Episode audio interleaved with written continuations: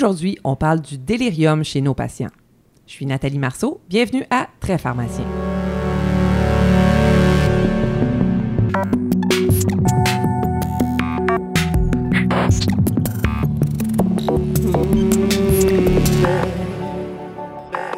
Le délirium est un problème répandu, mais malheureusement trop peu reconnu.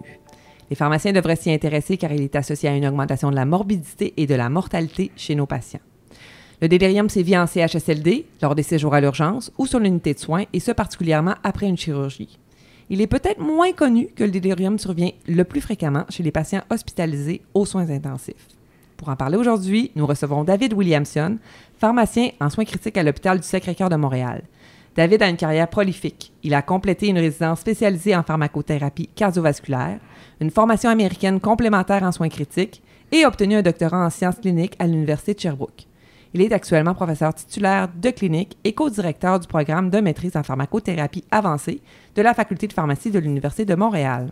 Il est également chercheur au Centre de recherche de l'Hôpital du Sacré-Cœur et son programme de recherche porte notamment sur la pharmacothérapie de la sédation, de l'agitation, du délire et de la douleur, notamment à l'unité des soins intensifs. C'est pourquoi nous le recevons aujourd'hui. Bonjour David. Bonjour Nathalie. Écoute, d'entrée de jeu, comment, comment définit-on le délirium?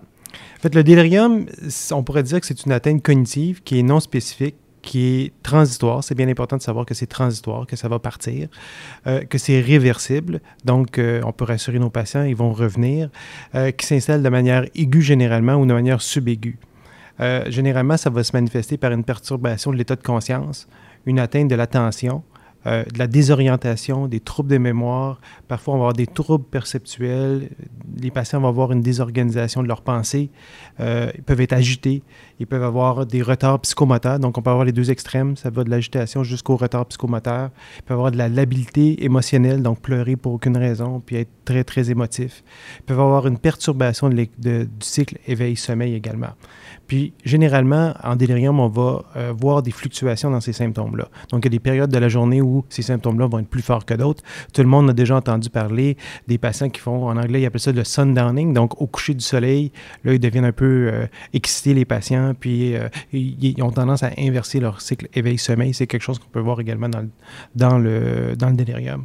Généralement, on parle de trois types de, de délirium. On les divise en trois. Donc, les déliriums dits agités. Donc, ça, c'est le patient qu'on s'imagine très agité, qui, tire sur ses tubes, qui tire sur ses piles, qui veut rien savoir, qu'on a de la hurler, qui va hurler, qu'il va falloir que des fois les gens vont utiliser des contentions physiques malheureusement pour mhm. essayer de les contrôler.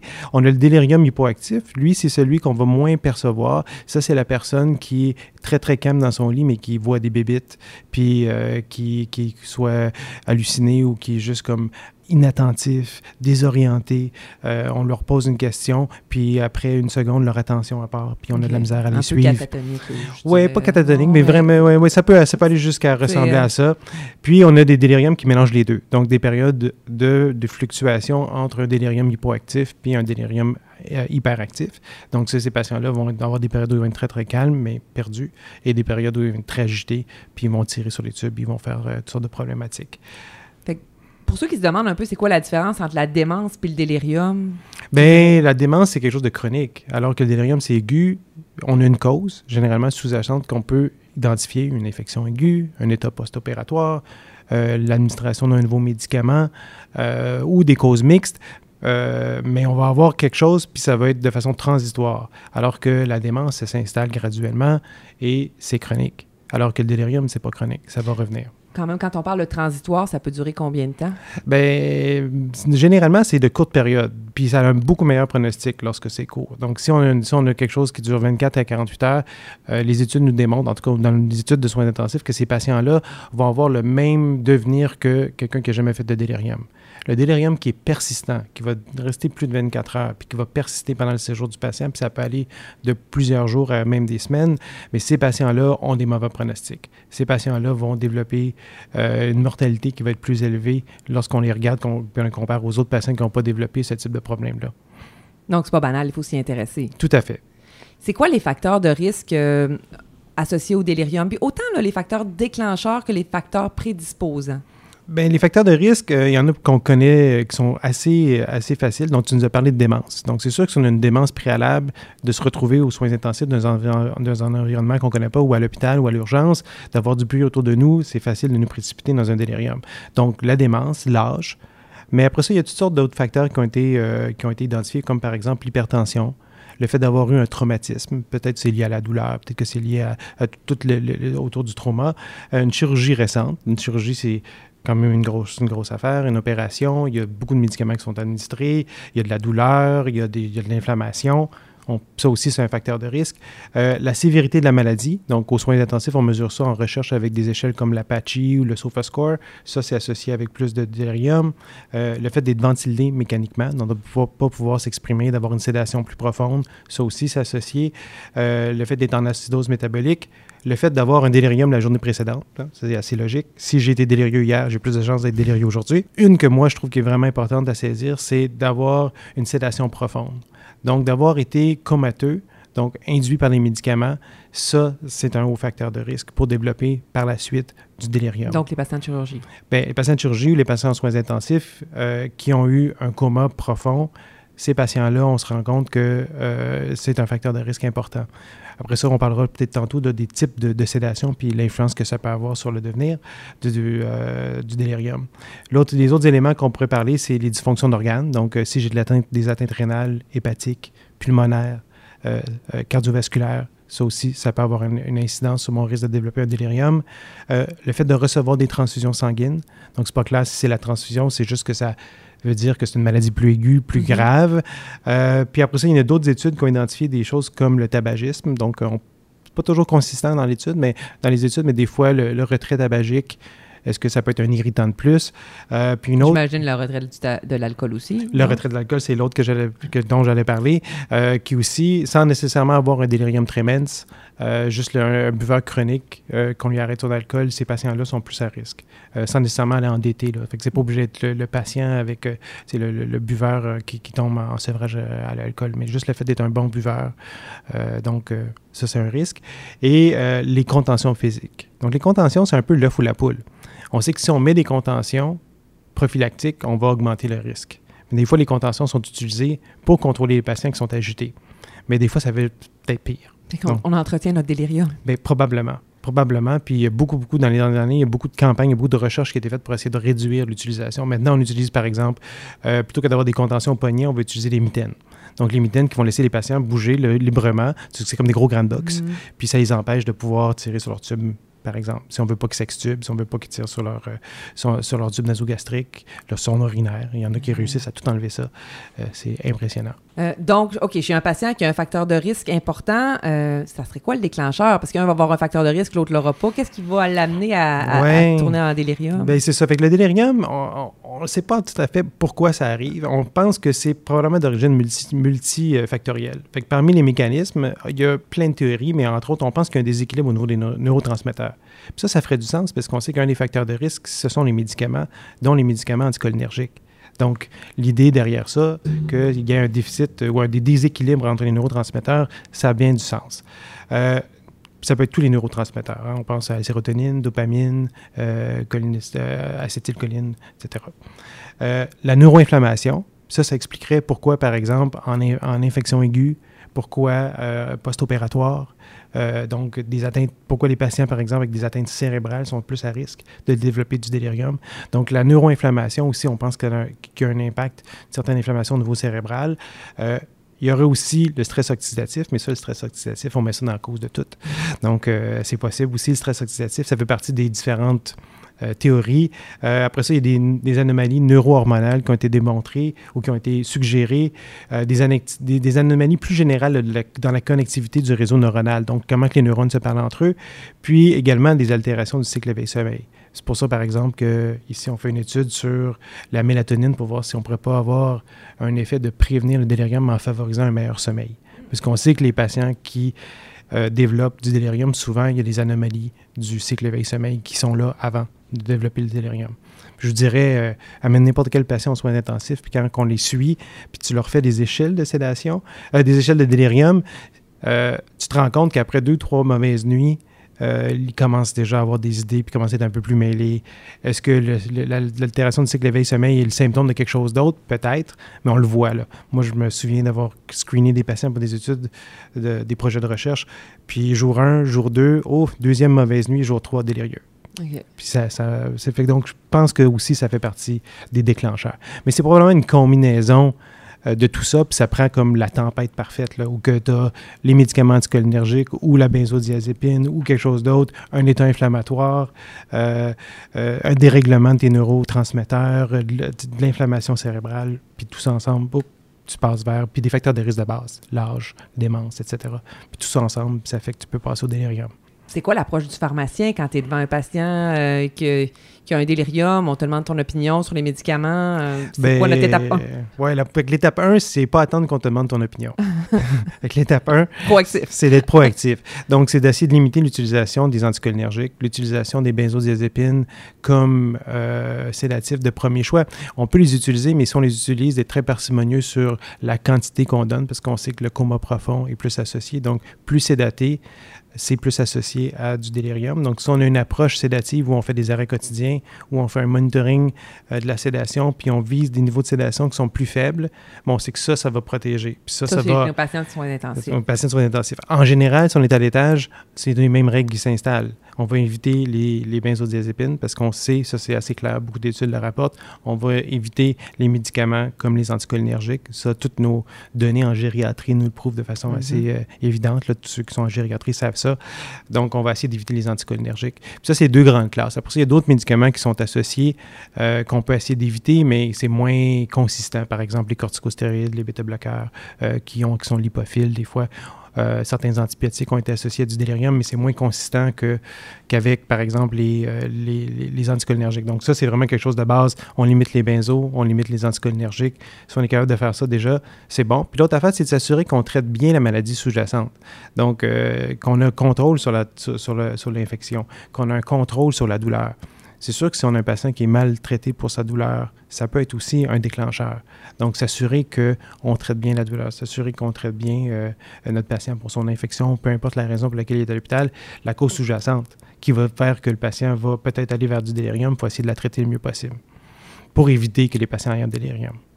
Donc, ça, c'est pas mal les, affaires que les pharmaciens devraient faire. Donc, s'assurer que si on est obligé d'utiliser de la sédation, mais qu'on le fait de façon le plus optimale possible, qu'on évite la sédation profonde avec des benzos, qu'on utilise des stratégies vraiment qui sont prouvées efficaces, comme les arrêts quotidiens ou la sédation ajustée avec des échelles. Euh, peut-être utiliser des agents plus fréquemment comme le propofol ou la dexméthomidine. On va en parler peut-être tantôt de la mais ça, ça a été associé à un peu moins de délirium. Donc, c'est vraiment là, le, travail du pharmacien est vraiment dans la prévention. Puis après ça, même si on est, même si c'est pas médicamenteux, il faut penser à tout ce qui est environnementale. C'est ça, j'allais dire, les mesures non pharmacologiques. le patient qui est dans sa chambre à cinq patients, là, euh, puis il y en a trop qui se font réveiller la nuit parce qu'il Exactement. Exactement. Fait que là, c'est de mettre les conditions. Puis malheureusement, là, on est ici en train de faire ça à Sacré-Cœur, un vieil hôpital où on a encore des chambres à quatre, mais c'est pas propice. C'est difficile des fois. On fait notre possible, mais c'est difficile sur les étages pour les infirmières de, euh, par exemple, pas, faut qu'elles s'occupent d'un patient qui, qui va pas bien dans la nuit, mais c'est sûr que le reste de la chambre va être réveillé. Mais c'est fait que c'est de mettre un peu les, c'est mettre un peu les, les conditions propices à un sommeil qui, soit bien. Donc, sur l'unité, aux soins intensifs, on sait qu'il y a des choses simples comme des alarmes, euh, comme pas allumer les lumières euh, en pleine nuit pour aller voir un patient, mais de promener avec des lampes de poche pour aller faire nos vérifications. C'est toutes des affaires qui peuvent promouvoir réduire le bruit. Ici, on s'est promené avec un sonomètre euh, pour aller vérifier le bruit, puis durant les changements de chiffre, mais c'est fou, là, c'est comme une autoroute. Le bruit qu'il peut y avoir quand tu mets ensemble toutes les machines qui roulent au, au chevet du patient, les ventilateurs, les sonnettes, les infirmières qui les consultants qui sont là, euh, tout ça dans un petit espace, dans des petits soins intensifs. Heureusement, un jour, on aura, nous, des nouveaux soins intensifs, mais ça fait que tu te ramasses avec beaucoup, beaucoup de bruit. Ça aussi, c'est un irritant. Puis après ça, il y a toutes les autres affaires environnementales. Donc, être capable de permettre à la famille de venir euh, voir le patient pour être là au, chevet.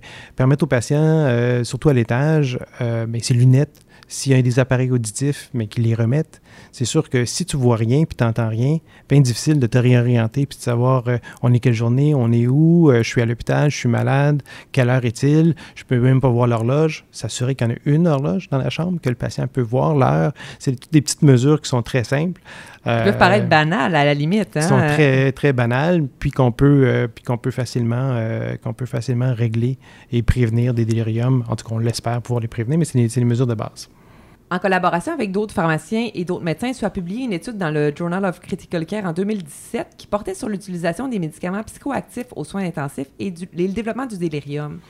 Euh, là, tantôt, tu me parlais de benzo, euh, mm, euh d'anticholinergique. Peux-tu me parler un peu de cette étude-là? Ouais, fait que ça, c'était une, euh, une, étude de cohorte qu'on avait faite dans six centres canadiens, donc des centres à Toronto, des centres au Québec. Au Québec, on avait deux centres, si je me rappelle bien. Il y avait nous, puis il y avait McGill. et ce qu'on a fait, c'est que de façon prospective, on a suivi des patients. Puis on les a suivis, puis on leur a fait des échelles de délirium à tous les jours. Donc, tous les jours, on évaluait leur, leur, leur, délirium, le développement, s'ils en développaient ou pas.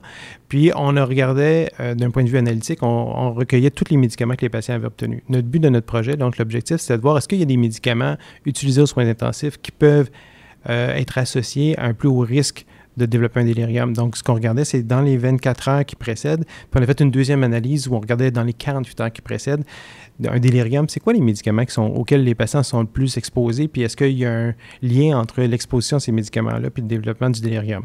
Donc, nos analyses nous ont démontré que, ben, un, comme toutes les autres études, le délirium est associé à plus de séjours, de durée de séjour aux soins intensifs, plus de durée de séjour à l'hôpital, plus de mortalité. Ces patients-là sont plus malades, euh, ils vont passer plus de temps. Est-ce que c'est l'œuf ou la poule? C'est pas clair, mais euh, ils sont assez associés à ça. L'autre chose qu'on a vu, c'est qu'il y a des facteurs de risque classiques qu'on a revu encore, comme l'âge, des choses comme ça. Quand tu parles d'âge, y a-tu un âge en particulier? Je vais te demander ça tantôt. Là. Y a-tu 65, 80? non, c'est continu. C'est continu. Fait que c'est une, une, variable continue. Plus, plus, tu es âgé. Plus, tu es âgé, plus tu es à risque. Et euh, puis après ça, donc, nous, on voulait, regarder les, on voulait regarder les médicaments. Donc, on a regardé tous les médicaments qui, dans la littérature, étaient un peu associés. Donc, les bêta-bloqueurs, euh, les, les, antibiotiques, euh, les anticholinergiques les benzodiazépines, les opiacés. Puis ce qu'on a vu dans notre analyse 24 heures, c'est qu'il n'y avait aucun de ces agents-là qui était associé. Mais là, on s'est dit, on est des pharmaciens, d'un point de vue pharmacocinétique, ça fait-tu du sens juste de regarder 24 heures? Puis on le sait, par exemple, que si tu prends une benzodiazépine, la durée de l'effet est beaucoup plus que 24 heures, parce que souvent, les patients en soins intensifs ont pris des, agents pendant un long bout. Euh, il y a des longues demi-vies, c'est pas tout éliminé, puis c'est plus à l'émergence de ça que tu risques peut-être de développer ton délirium. Mm-hmm. On s'est dit, on va explorer, puis on va aller voir si à 48 heures. Puis là, effectivement, quand on regardait à 48 heures, on voyait que et l'exposition aux benzodiazépines et l'exposition aux anticholinergiques euh, plutôt fort, là, comme la scopolamine, des choses comme ça, étaient associées à plus de risques de délirium on n'était pas la première, étude à regarder, à voir le lien avec les anticholinergiques aux soins. Les benzos, ça avait déjà été évalué dans d'autres études, mais nous, on confirmait cette trouvaille-là. Donc, commence à être assez clair que les benzos, comme sédatifs, sont porte un risque euh, de développer euh, plus de délirium. Tantôt, on parlait de la dexmédotomidine. Euh, dexmédotomidine. qui n'est pas vraiment connue de, tant de pharmaciens que ça, j'ai l'impression. Peux-tu m'en parler un peu? ça, c'est le fameux Précédex. donc, aux soins, on ne dit plus dexmédotomidine parce que c'est trop long à dire, fait qu'on dit dex. Donc, quand on parle de la dex, euh, c'est un médicament qui ressemble à, la clonidine. En fait, c'est un alpha-2 central euh, qui on a au Canada depuis une dizaine d'années, puis aux États-Unis euh, depuis au moins plus de 20 ans, ils ont ça aux États-Unis. et c'est un agent sédatif. Donc, le fait d'avoir cet effet agoniste-là, alpha-2 central, on sait que la clonidine, ça peut causer un petit peu de sédation, mais la dexméthomidine, c'est encore plus spécifique pour ce récepteur-là, puis ça cause encore un peu plus de sédation. Ça fait une sédation qui est légère, donc ça permet, par exemple, dans un état post-op, de pouvoir facilement interagir avec le patient. Puis dès que tu arrêtes d'interagir avec le patient, il va retomber dans un sommeil, euh, puis va être RAS moins 1, moins 2, là, facilement éveillable. Donc, à l'appel de son nom, il va se réveiller.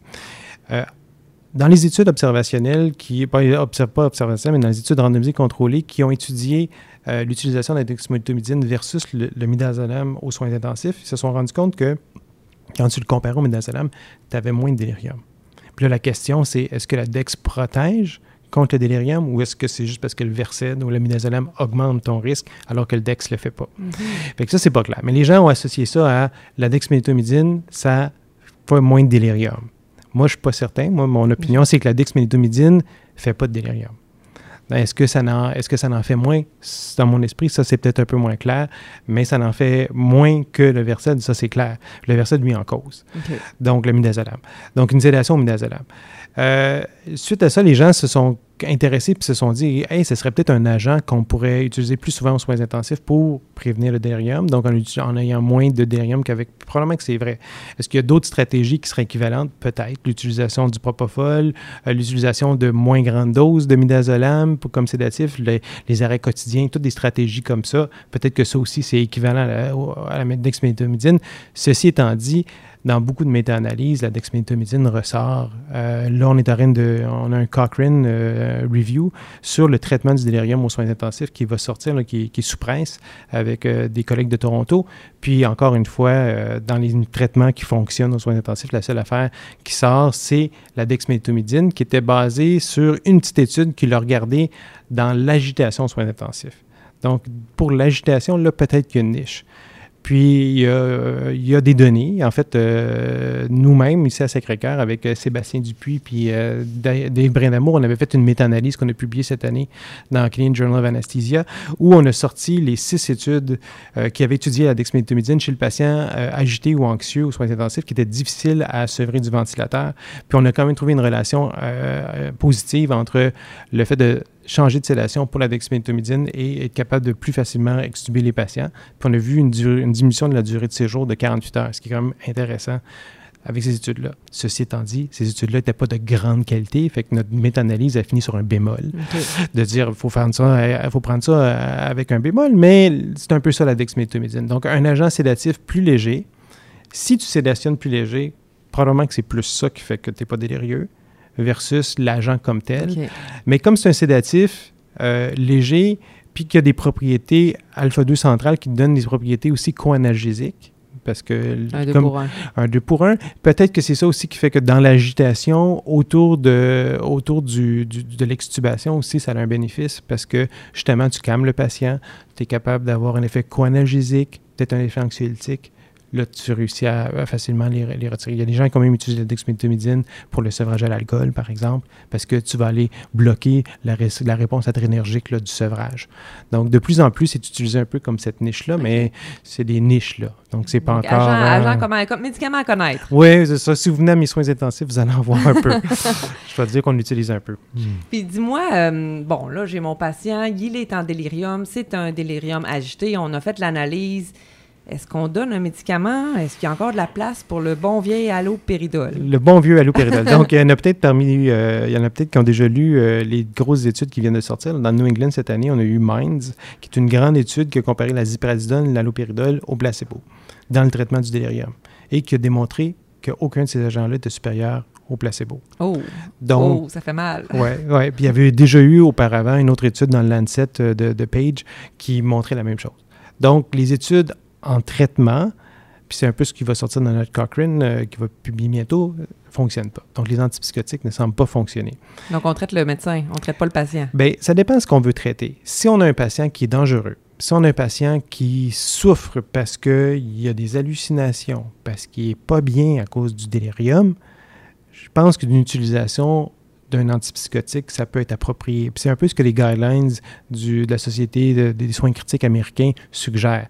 Eux, ils suggèrent n'utilisez pas d'emblée des antipsychotiques, utilisez plutôt des antipsychotiques si jamais vous avez vraiment besoin parce que le patient est dangereux pour lui-même ou il est dangereux pour les autres, donc l'agitation, ou parce qu'il y a des hallucinations, il y a quelque chose qui fait que le patient, pour lui, c'est vraiment traumatisant.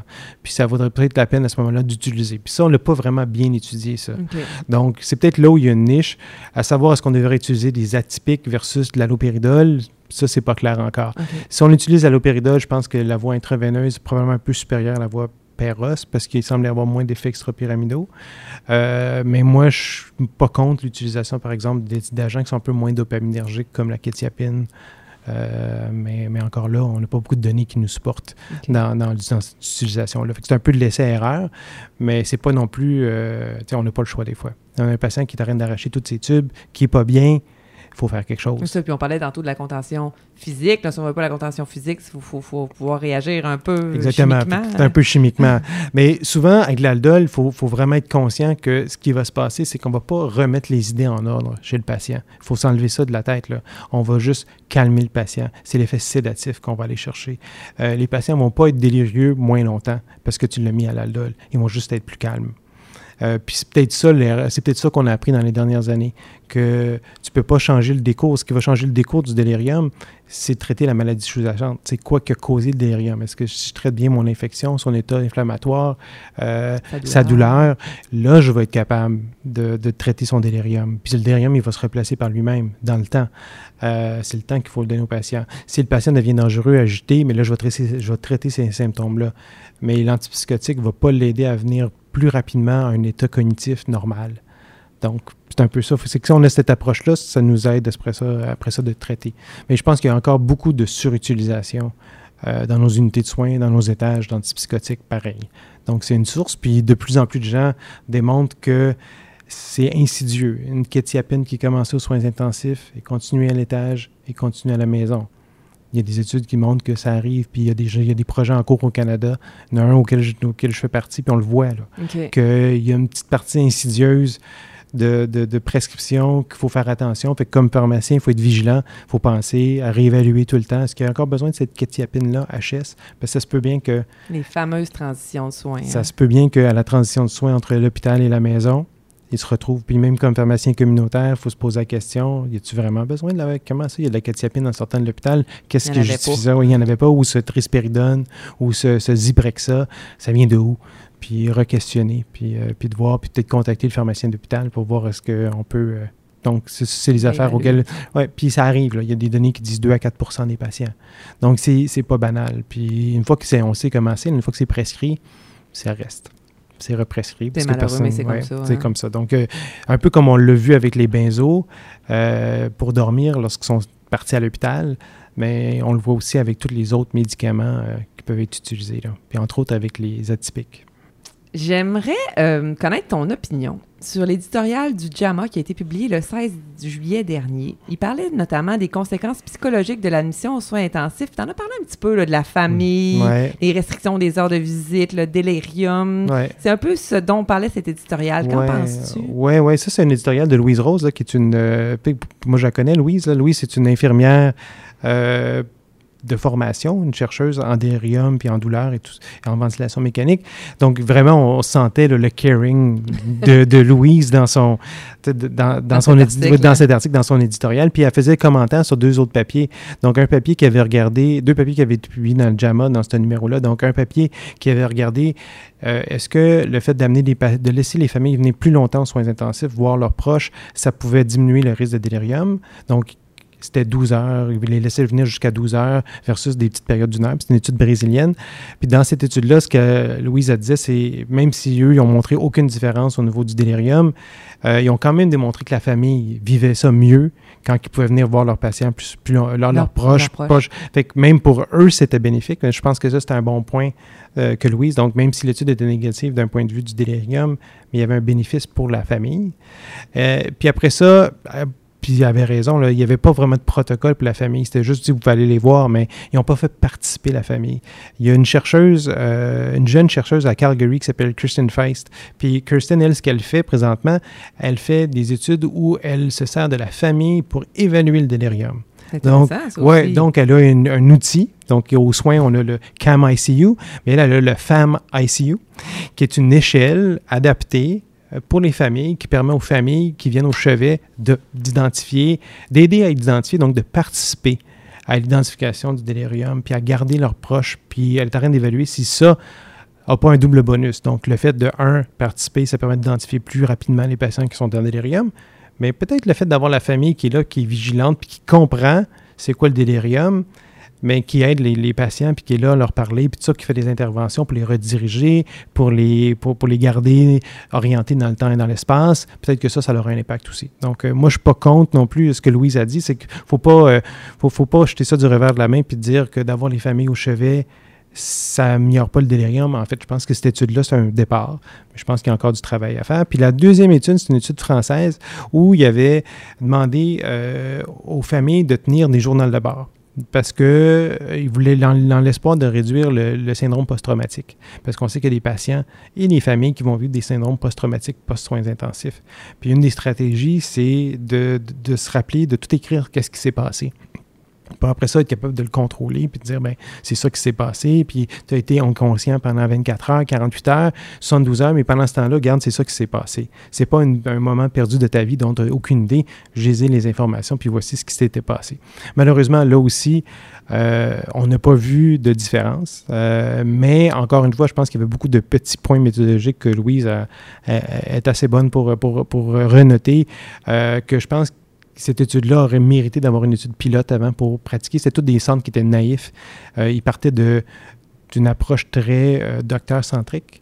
Euh, française où les familles viennent très peu aux soins, puis c'est le docteur qui décide. Il n'y a, pas de a pas de discussion que ça venez-vous-en, venez au chevet, puis écrivez un journal là-bas. Puis euh, comme Louise Alpointe dans son, dans son éditorial, il y aurait peut-être une transition à faire pour apprendre, puis voir à quel, comment cet outil-là pourrait être utilisé. Mais je pense qu'il y a du potentiel pour un outil. Je pense qu'il y a du potentiel pour avoir les familles plus proches des patients. Euh, mais encore là, faudrait-il qu'on ait des soins intensifs qui soient adaptés. Euh, c'est sûr que si tu as un proche qui est au chevet, faut-il que tu aies de la place. Hein? Puis c'est pas tous nos soins intensifs québécois. oui, peut-être si tu vas au, CHUM ou si tu vas à au MUHC à Montréal, qui sont des belles unités toutes neuves, où il y a plus d'espace, les chambres sont grandes. Je pense que c'est possible dans des unités comme ça. Mais encore là, il y a des plus vieux hôpitaux euh, où les unités ne sont pas adaptées. Mais dans le futur, euh, je pense que c'est ça, il faut aller vers ça, les familles plus présentes, euh, parce qu'ils peuvent nous aider à participer à réduire le risque de délirium, ça c'est clair. Ça être bon pour le patient, bon pour la famille et ultimement bon pour l'équipe de soins. Exactement, bon pour tout le monde. Donc, euh, mais encore là, il faut que ce soit encadré. Mhm. Puis pas juste dire, ben, on vous laisse y aller, puis après ça, on mesure, voir si ça marche. Mais je pense qu'il faut leur donner euh, des cues, il faut leur donner euh, un peu d'enseignement aux familles, il faut les aider à aider le patient. Merci David Williamson d'avoir accepté notre invitation. C'était vraiment très intéressant. Merci, ça fait plaisir. Voici qui conclut le balado d'aujourd'hui. Au plaisir de vous retrouver lors du prochain épisode de Très pharmacien. À bientôt.